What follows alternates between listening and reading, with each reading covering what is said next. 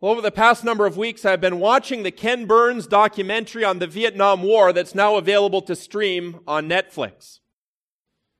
War in Vietnam was certainly one of the most tragic, one of the most prolonged conflicts in the 20th century. It was a war that spanned the terms of three American presidents, a war that divided the nation along ideological lines, and a war that played on the consciences of many of those who were drafted into the military and sent into the jungles of Vietnam to fight the threat of global communism. When America first began to flex its muscle in Vietnam under President Kennedy, it was thought that the communist threat could be quickly and easily contained. But as events unfolded in the mid 1960s and beyond, America found herself in an increasingly unpopular war that couldn't possibly be won. The war dragged on until 1975 at the cost of 58,000 American lives, 250,000 South Vietnamese lives, until the last of the Americans were finally evacuated and Saigon fell to the communist regime.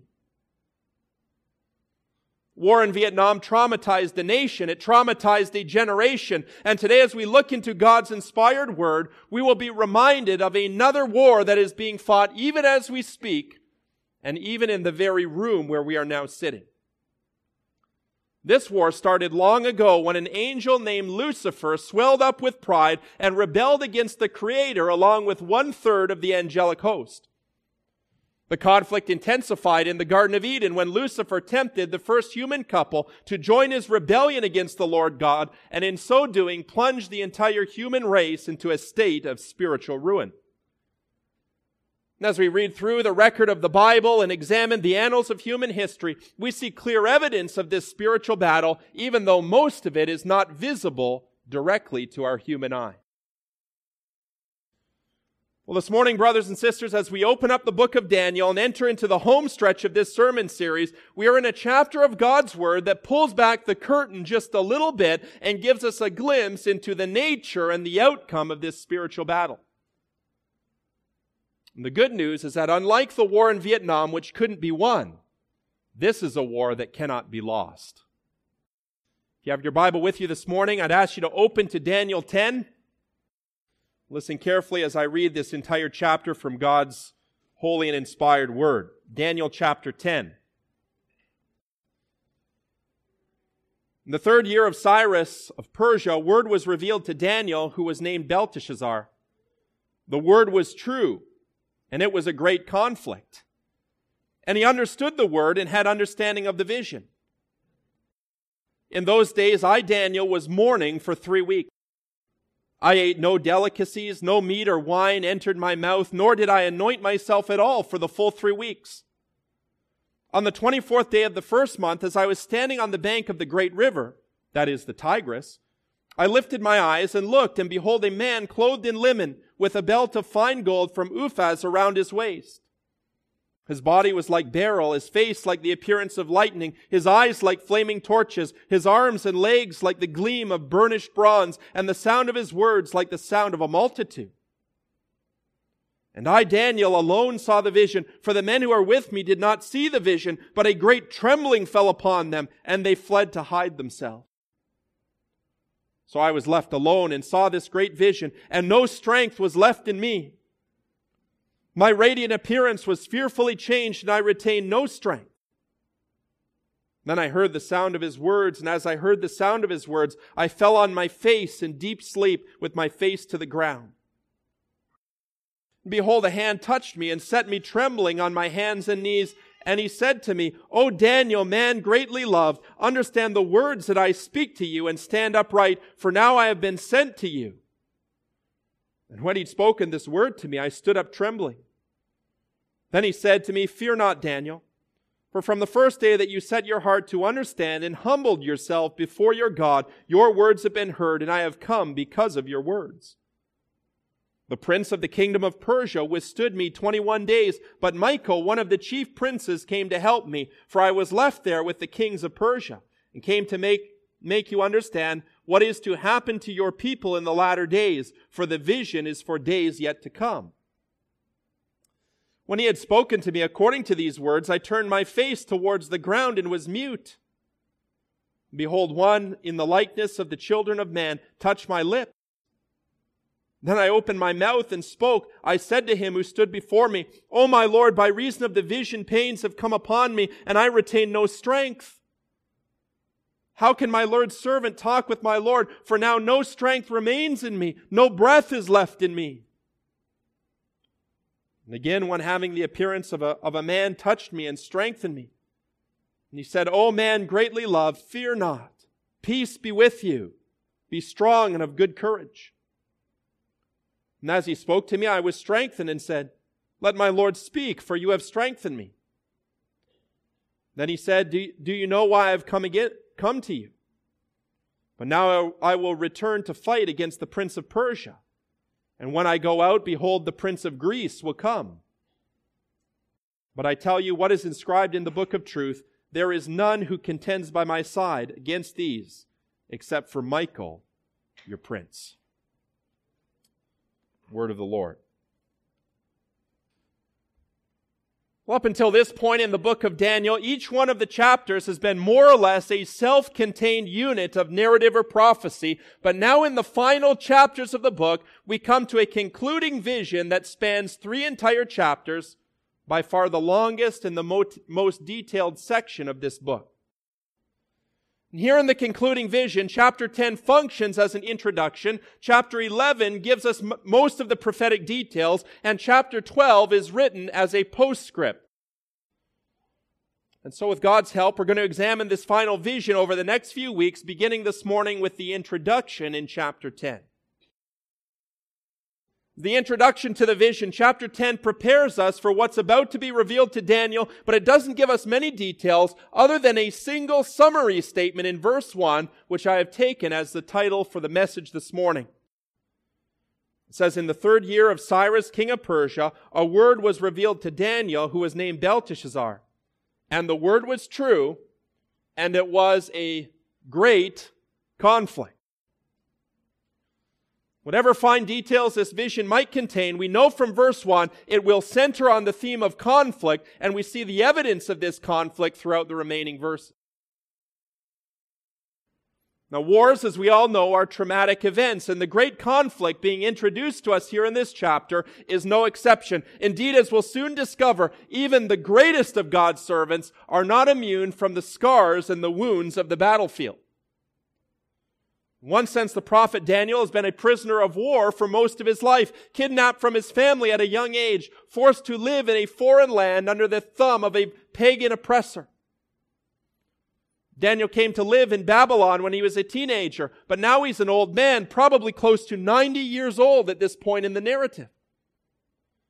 Daniel's loyalty to God has been severely tested over the course of his life, but through it all, he has not wavered or cracked under pressure, and God has graciously preserved his life and given him a position of great authority and power in the kingdom. Now, in the twilight years of his life, after faithfully fulfilling his duty to both God and king, we might think that Daniel would finish out his days in peace and comfort. But here in chapter 10, we encounter a battle worn soldier in a deep state of trauma and grief, knee deep in the spiritual battle. Verse 2 In those days, I, Daniel, was mourning for three weeks. I ate no delicacies, no meat or wine entered my mouth, nor did I anoint myself at all for the full three weeks. We're not told specifically here in our text why Daniel was in such a state of spiritual anguish, but the time marker in verse 1 gives us a good clue. These events are taking place in the third year of King Cyrus, about two years after Daniel has received the prophecy of the 70 weeks that we considered last time. And since receiving that very difficult prophecy, a few notable events have happened in the kingdom. Recall from chapter 9 that Daniel was praying for the Lord to fulfill his promises, to bring the 70 year exile to an end as was foretold by the prophet Jeremiah. We know from historical records that God's answer to, Je- to Daniel's prayer came very quickly. In the first year of Cyrus's reign, the same year that Daniel prayed that great prayer, the year 539 BC, King Cyrus issued a remarkable edict that allowed the Jewish exiles to return back to their homeland, thus bringing the 70 year exile to a formal end, and at the same time beginning a new period of suffering and persecution that would not last 70 years, but 70 years times seven. And as we discussed last time, this is a symbolic period of time that would culminate with the coming of the Messiah, the inauguration of the new covenant, and the destruction of the entire sacrificial system. Daniel and the Jewish people were expecting a new age of blessing and pro- prosperity to dawn, but through the visions in the second half of this book, God has been showing Daniel that the end of exile does not mean the end of suffering.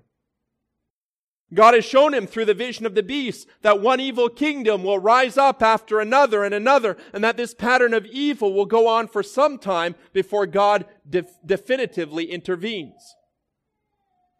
He's shown Daniel through the vision of 70 weeks that great trial and tribulation would be experienced by God's people, and that the ultimate day of Jubilee was still, from his perspective, a long way in the future. God wanted Daniel to understand that our expectations for blessing do not always match up with God's sovereign time frame, that trouble and trial and persecution is often the lot of God's people in a world like ours that is fallen and broken because of sin. God has been preparing his people for discouraging times ahead, but now in chapter 10, the reality of discouragement is starting to sink in. Just think about it. Two years have now passed since the exiles went home with Ezra as their leader, and the news of their experience back in the land of Israel is starting to make its way across the miles back into Persia. Can almost imagine the spirit, the emotional turmoil of Daniel, too old at this point in his life to make the long journey back home, but with God's people in spirit and with God's people in prayer. And then the news starts to come back to Daniel. Things aren't going very well back in Israel. Powerful enemies are opposing the Jews at every turn. They're hindering the efforts to rebuild the city and to rebuild the temple. Foundation for the new temple was poured almost right away, but the building project has since been stopped by royal edict. And although Daniel doesn't know it yet, the construction of the temple will not recommence for another 15 years. The walls of Jerusalem will not be rebuilt until the time of Nehemiah. If Daniel and the Jews were expecting the dawn of a messianic age, a painful reality is starting to set in, and the vision of the beasts and the vision of the weeks is starting to be fulfilled before their very eyes. Now, Daniel is doubtless brokenhearted by what's happening back in Israel, but also heartbreaking for this man is the fact that many of his Jewish brothers and sisters show absolutely no interest in going back home at all. When given the opportunity to return to the promised land, many of the Jews preferred instead to remain in Persian exile, and we see the bitter fruit of that disobedience in the book of Esther. People who shouldn't have been in the land of Persia at all, they should have been back in their own land. Now, the exile might be over in a formal sense, but things are not looking good here for the people of God. And Daniel is feeling the pain of discouragement. He is feeling the trauma of being in the middle of this great conflict. And so this chapter opens with God's servant in a state of mourning and grief. Three weeks of nothing but bread and water, no luxuries, and all of this during the season of Passover, which should have been the most joyful and hopeful time of the year, the commemoration of God's great act of deliverance. Brothers and sisters, if nothing else, this chapter reminds us that life in a broken and a fallen world is sometimes very hard and very painful. As Christians, we know that God is meticulously sovereign. We know that God is working out his purposes. We know that God's kingdom will ultimately triumph over evil. We know that we're on the right side of history, no matter what the media might say, but that knowledge does not eliminate always the pain of the present reality of suffering. God warned Daniel these types of things were going to happen. But when Daniel sees them happening with his own eyes, when he experiences them firsthand, it causes him to mourn, to grieve. You know, friends, some of us were taught in Sunday school that once you become a Christian, all of your troubles su- suddenly fade away. As that popular old hymn puts it, it was there by faith I received my sight, and now I'm happy all the day. Nothing could be further from the truth. War traumatizes those who step on the battlefield. In that documentary about Vietnam, some of the veterans who had been in first-hand combat could not even speak of their experience without trembling and weeping, and that's decades after the fact. War traumatizes the best and the bravest of men, and in the same way, the experience of spiritual warfare will have an effect in your life and in my life. We Christians are not happy all the day. Some days we feel very discouraged. Some days we feel like giving up. Some days we feel like staying in bed. That's true of God's people in every age. Moses experienced it when he led a stubborn people through the wilderness. Elijah experienced it when Jezebel was trying to murder him. David experienced it when his son betrayed him. Jeremiah experienced it when no one would listen to his preaching. John the Baptist experienced it when Jesus did not fit his expectations. Even Jesus experienced it when he was in the Garden of Gethsemane and prayed to the Father that the cup might somehow pass. Christian life is war. And those who experience warfare will not be unaffected in the heat of the battle. Suppose the bad news we all need to come to grips with in this text is that you and I will experience hardship and difficult things in life as we seek to follow Jesus and to be faithful to the Word. Things will not always go the way we anticipated. Life will not always turn out the way that we hoped. There will be many bumps and many setbacks along the way. But the good news we need to embrace this morning is that God doesn't expect us to face the trials and the discouragements of this life all by our, ourselves. Here in this text, we see a man deeply discouraged by current events, but that didn't, discouragement didn't drive him to despair. No, friends, it drove him to prayer. And that's the pattern that we see over and over again in the life of this man named Daniel, a man who faced every challenge and every trial in the knowledge that God is there, that God cares. How wonderful to know, Christians, we can always cast our cares and burdens upon the Lord our God, knowing that He cares for us, knowing that He is only ever a prayer away. Love what that great Christian soldier, the apostle Paul, wrote in the book of Second Corinthians, a man who is intimately familiar with hardship and discouragement. Paul says we are afflicted in every way, but not crushed, perplexed, but not driven to despair, persecuted, but not forsaken, struck down, but not destroyed, always carrying in the body the death of Jesus, so that the life of Jesus may also be manifested in our bodies. You know, friends, in a very real sense, that is not only the testimony of the apostle Paul, it is the testimony of every true believer. It was a testimony of Daniel in his generation, and it must be the testimony of you and me and ours. When Daniel faced the pain of discouraging situations and circumstances, he was not driven to denial about his circumstances, nor was he driven to despair as though God had, had abandoned him. Daniel was driven to prayer. And may it be so for you and for me whenever God in His providence ordains us to walk through difficult trials in life. Fear not, he says, for I have redeemed you. I have called you by name and you are mine. When you pass through the waters, I'll be with you, and through the rivers, they will not overwhelm you. When you walk through fire, you won't be burned, and the flame will not consume you. For I am the Lord your God, the Holy One of Israel, your Savior. In the opening verses of this chapter, we see the traumatic nature of spiritual warfare, but as we move through the remaining verses, the curtain of history is pulled back a little bit, and we discover with the prophet Daniel that there is far more than meets the eye when it comes to this great spiritual conflict.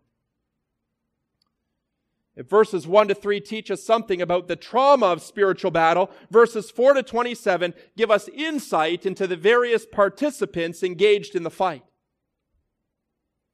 The first, by far the most important participant in the spiritual battle is not mentioned directly here in the text, but his presence and his power dominate this entire book.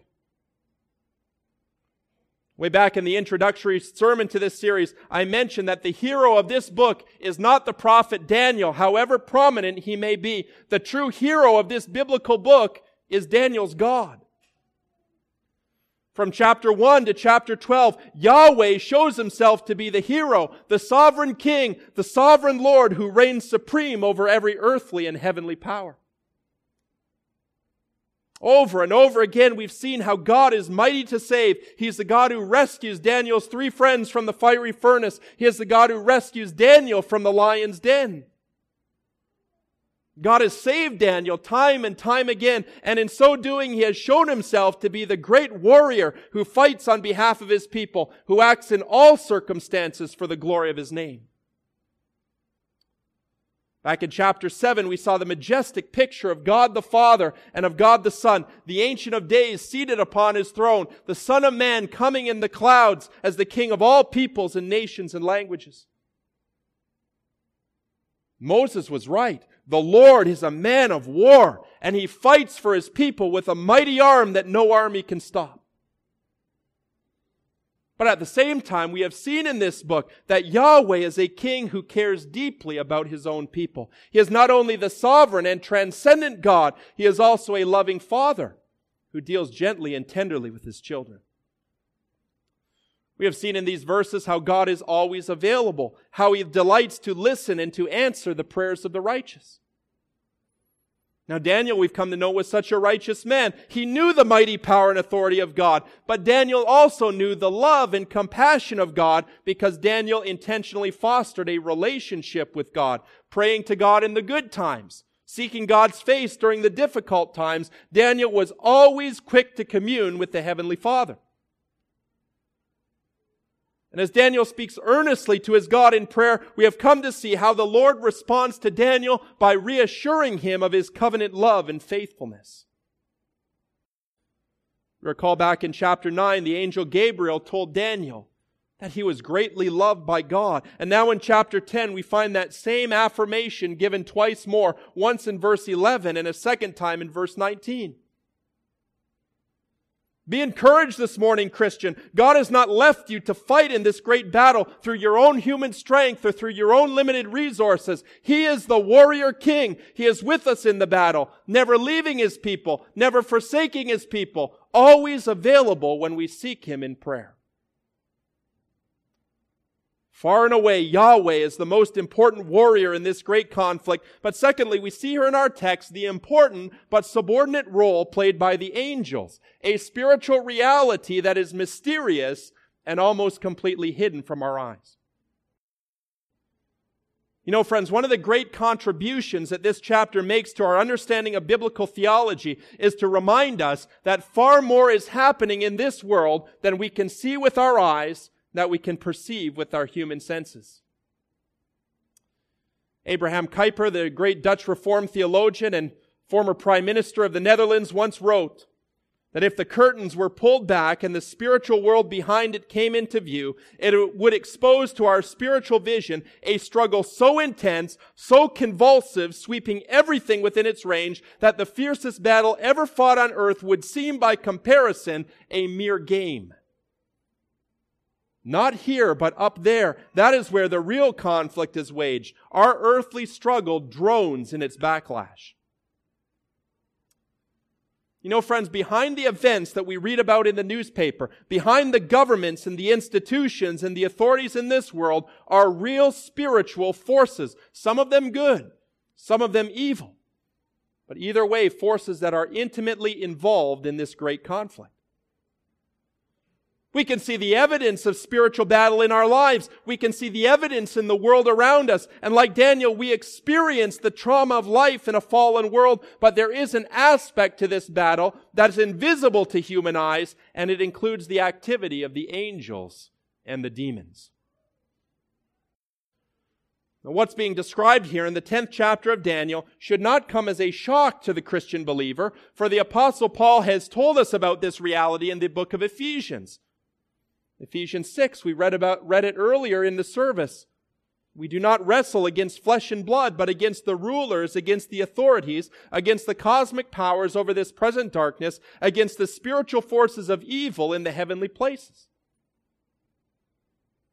The apostle Peter says something similar in his first epistle, teaching us that we have an adversary, the devil, who prowls about like a roaring lion, seeking someone to devour. Well, some people here in our Western culture might think that it is foolish and childish for a modern, well-educated person to believe in angels and demons. We know better as Christian men and women. These spiritual beings are as real as the nose on your face, and the fact that we cannot normally see them with our eyes or hear them with our ears doesn't make one bit of difference. They are a part of God's creation, and God's word clearly testifies to their existence. And so, as the scriptures say, let God be true and every man a liar. In his masterful book, The Screwtape Letters, C.S. Lewis speaks about two equal and opposite errors we often make when it comes to this subject of angels and demons. One error, says Lewis, is to disbelieve in their existence. The other error is to believe and to feel an excessive and unhealthy interest in them. He goes on to say that the demons are equally pleased by both of these errors and hail a materialist and a magician with the same delight. I'm of the opinion that C.S. Lewis is exactly right. When it comes to this subject of spiritual warfare, it is all too easy for us to run off the rails in one of these two directions, either to downplay or deny the existence of demons, or else to foster an unhealthy obsession with them, where we see the demons hiding behind every rock and tree. When I was a student studying biology at the University of Guelph, I took a philosophy course with the atheist professor Chris DiCarlo. And I remember Dr. DiCarlo showing us a video in class of some fringe charismatic group that was convinced that cancer is the result of demonic possession and that cancer could be treated through exorcism and not through surgery and chemotherapy. And as you might imagine, Dr. DiCarlo relished the opportunity to publicly mock Christianity in class and to show what he considered to be the stupidity of our faith. There is indeed, friends, a great deal of stupidity when it comes to the subject of the demons, but the lunatic fringe does not in any way invalidate the truth of the word. And we as Christian believers should not be embarrassed or ashamed by anything that is taught in the Bible. In fact, we would be just as foolish, just as ignorant not to believe in the unseen realm and not to take it seriously. Back in the Old Testament book of 2 Kings, we read of one historical occasion when the Jewish city of Dothan was surrounded by the Syrian army. And just when it appeared that all hope for victory was lost, the prophet Elijah prayed and he asked that the eyes of his trembling servant would be opened. The text goes on to say, the Lord opened the eyes of the young man and he saw and behold, the mountain was full of horses and chariots of fire all around Elisha. There is, Christian friends, a spiritual battle. There is a spiritual realm that you and I cannot normally see, and we believe in that realm on the authority of God's word, even if we never see it with our physical eyes. You know, in a church like this one that comes out of the conservative Baptist and Reformed tradition, I'm not overly concerned that we are nurturing an unhealthy or dangerous obsession with the demon. To the contrary, if we Baptists lean towards one of these two extremes, I would say that we are far more prone to go in the opposite direction and to forget that we're even in a spiritual battle at all. And perhaps this morning, the prayer we need to hear the most is the one Elisha prayed long ago for that young man. Lord, open their eyes. That's the function of this chapter in the Word of God. It confronts us with spiritual realities we don't normally see. It reminds us about a spiritual battle that we are often prone to forget. And so here in these verses, the Lord pulls back the curtain. He gives us a glimpse of the armies and the chariots as he did long ago for that young companion of Elisha. In the heat of the spiritual battle, Daniel needed encouragement. Daniel needed to know at this moment that he wasn't in the battle alone. He needed the assurance that God was fulfilling his sovereign purposes on earth even when everything appeared to be going wrong. In response to his earnest fasting and prayer and mourning, God once again stoops down in loving kindness and he sends his angel to Daniel, just as he'd done in the previous chapter. Now, this angel, who is described for us in verses 5 and 6, has been the subject of a great deal of discussion and debate, with some believers convinced that this was no ordinary angel, but an appearance of the pre incarnate Christ. In other words, that this is the Son of God, the eternal Son, appearing in human form or in physical form. Now, the reason why some Christians have come to that conclusion is because of the way that this messenger is described. He's described as wearing a linen garment and having a face like lightning and eyes like fire, arms and legs like bronze and a voice like the sound of a multitude. And if you know your Bible well, that will immediately remind you of the description in the first chapter of the book of Revelation, where the risen and glorified Jesus Christ appears to John on the Isle of Patmos, and where John reacts in precisely the same way that Daniel reacted by falling flat on his face in terror. You know, friends, I have to admit, if all that we had was that physical description, I too would be inclined to see this as an appearance of Christ. But as we'll soon discover, there is evidence in the verses that follow that make that conclusion very doubtful. For example, in verse 13, the heavenly messenger tells Daniel that he was delayed from coming to him for 21 days, and then adds that he needed the assistance of another angel named Michael to overcome a hostile demonic power. I'm not sure what you make of that, friends, but personally, I find it almost impossible to believe that the Son of God would ever need help from one of his creatures, or that the Almighty God would ever be hindered, that he would ever be delayed by any hostile force in the entire universe. And so, in my estimation, the evidence suggests we are not dealing here with an appearance of the pre-incarnate Christ. Rather, we are encountering here a high-ranking angel who reflects the glory of God, quite likely the angel Gabriel, who we've met already in previous chapters. Once again, God has graciously responded to Daniel's prayer by dispatching an angel. And what's remarkable here in these verses is the way that Daniel and his companions react to the sudden and unexpected appearance of this being. Verse 7, actually a verse reminiscent of the conversion narrative of the apostle Paul. Daniel's compar- companions run away in fear, and we read that Daniel himself lost all strength and fell face down to the ground. May I just say here by way of observation that in, in scripture, this is the universal response of all those who are confronted with a manifestation of divine glory. And even it would seem when that glory is dimly reflected by a messenger who has been in the presence of God. This scene reminds us we serve an awesome God. We serve a holy God. This is not a God to trifle with. This is not a God to treat lightly and casually. Our God is a consuming fire. And friends, that is why it is right for us as the people of God to have a holy reverence and respect for God. Yes, He is our Father. Yes, He is the friend of sinners, but don't forget, He is also your Master. He is your Lord. He is the sovereign King of the earth. In this biblical scene, Daniel, like so many others in the Bible, is totally overcome and undone by a little glimpse of the majesty and glory of God, so much so he is immediately knocked to the ground and rendered unconscious. And everything that we read about this angel points towards the glory of God. The linen garment, for example, is a priestly garment that speaks of God's forgiveness and grace. And the lightning around his face speaks of God's power and might. The fiery eyes and the bronze arms and, and, legs remind us that God is a righteous judge and that his wrath comes against the wicked. And the strong voice shows us that God creates and destroys with nothing more than a word uttered from his mouth. Everything about this angel reflects the majestic character of God, and Daniel is totally undone by what he sees. Now, by Daniel's reaction to this angel, we might assume that his appearance has made a bad situation even worse. But as we continue to read in the following verses, it becomes very evident this angel has not been sent to terrify Daniel, but to strengthen him and encourage him. Three times in the remaining verses, we read of this angel touching Daniel, and in touching him and speaking graciously to him, gives him the strength that is needed to receive the vision that will come in the next chapter.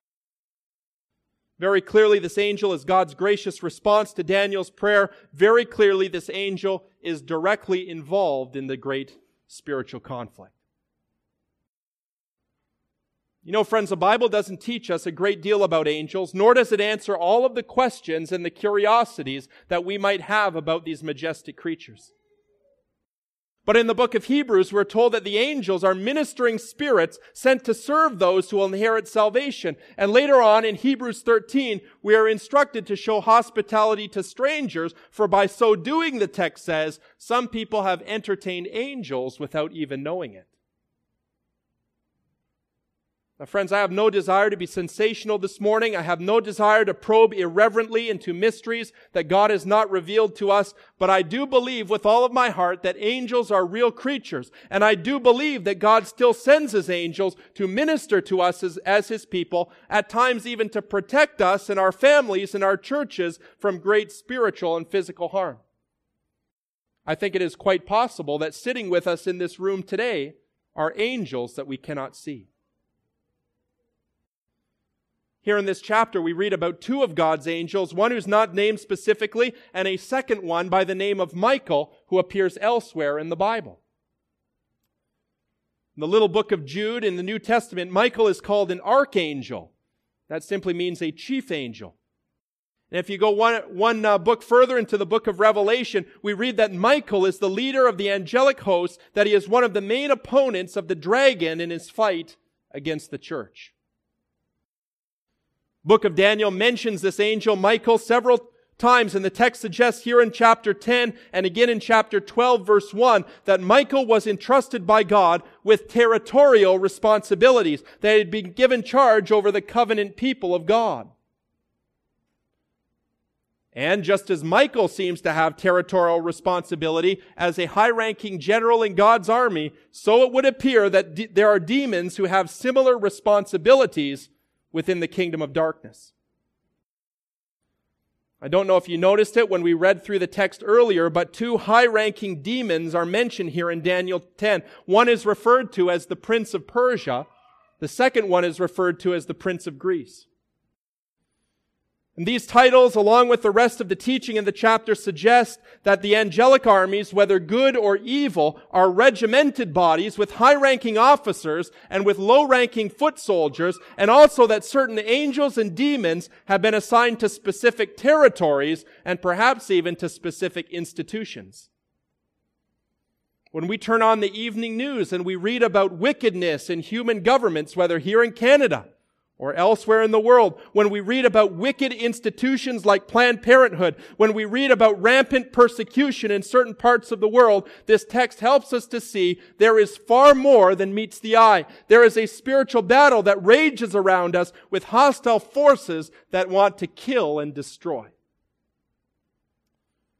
I don't think we can be overly dogmatic about territorial demons. I certainly think that this is one of the areas where unbalanced Christians in the church have gone way off the deep end by claiming to know the names of these demons, by attempting to bind them in Jesus' name and to cast them out and to go to war with them. Believe it or not, books have been written on this subject from, very well educated people. Entire ministries have been built up around this very obscure and uncertain teaching in God's Word. And I don't think that is wise or spiritual in any way. If you think it's a good idea to go out and pick a fight with a territorial demon, you may very well end up like one of the seven sons of Sceva in Acts 19. And if you don't know that story and you want to go out and fight the demons, I suggest that you read the story before you give it a try. All that I would say to you about these types of ministries is that nowhere in this chapter is Daniel ever commanded to go to war against territorial demons. Daniel is only informed about the war that is being fought by the angels. Furthermore, we would do well to remember the verse that our brother Terry preached on last week from Colossians 2.15 and to be reminded that our Lord Jesus came into this world to destroy the works of the devil, to disarm and the rulers and the authorities and to put those authorities to open shame. And so, brothers and sisters, let us not forget something incredible has taken place in between the time when Daniel lived and the time when we now live. Jesus Christ died. Jesus Christ rose from the dead. That's the fulfillment of that ancient promise in Genesis 3:15 that the seed of the woman would come and crush the head of the serpent.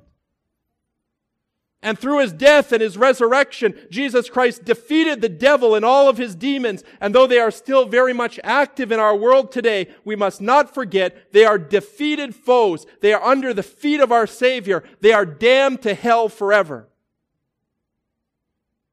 Jesus Christ, our warrior king, has bound Satan so that according to Revelation 20, he can no longer deceive the nations. And as a result of that binding, the gospel is now going out into all of the world. And as we, and as we speak, the house of the strong man is being plundered as God's chosen ones are being brought into the family of God. Just think about this. If Daniel, way back in the Old Covenant times, was encouraged to know that Michael and the angels were keeping the demons at bay, that the worst that these demons could do was delay things for three weeks, how much more encouraged should we be on this side of the cross? To know that Jesus Christ has defeated them once and for all, and that they are all, without exception, destined for the lake of fire. Well, friends, we've considered the various participants in the great spiritual con- conflict, but there is one soldier left on the field for us to consider. And that is the Christian believer as represented in the text by Daniel. It is not your job, Christian, to go out and pick a fight with the demons, but it is our job to follow the lead of our brother Daniel by praying fervently for the advance of God's kingdom and by persevering patiently in our faith. Every morning when we wake up and get out of bed, it's our responsibility to put on the armor God has provided. It is our responsibility as Christians to take a stand on the truth of God's word in this evil and wicked generation in which we live. In Ephesians 6, that great passage about spiritual armor, you'll notice the last thing that Paul mentions is our duty as Christians to pray at all times in the Spirit with prayer and supplication and to persevere in making supplication for the saints. That's what Daniel models so beautifully here in this text. And we learn that prayer is a means of grace that God has provided in our ongoing struggle against the world and the flesh and the devil. So important, Christians, to remember, as John Piper has so memorably put it, that prayer is a wartime walkie-talkie for spiritual warfare and not a domestic intercom to increase the comforts down in the trench. When we pray individually, when we gather together and pray corporately, we must recognize the reality of spiritual warfare. We are still involved in this great conflict, even though the Lord Jesus has won the decisive battle on the cross. We're confronted again here with that tension that I bring up time and time again the tension between the now of God's kingdom and the not yet of God's kingdom. We must, as the people of God in this world, recognize that prayer is a vital means for calling in supplies for the battlefield, and that prayer supports and reinforces our brothers and sisters in other parts of the world as they endure persecution, as they earnestly contend for the faith. And so, Christian friends, in the light of all that we've learned today about the great conflict, let us be wise as to what is good and innocent as to what is evil. And the God of peace will soon crush Satan underneath of your feet. The grace of our Lord Jesus Christ be with you.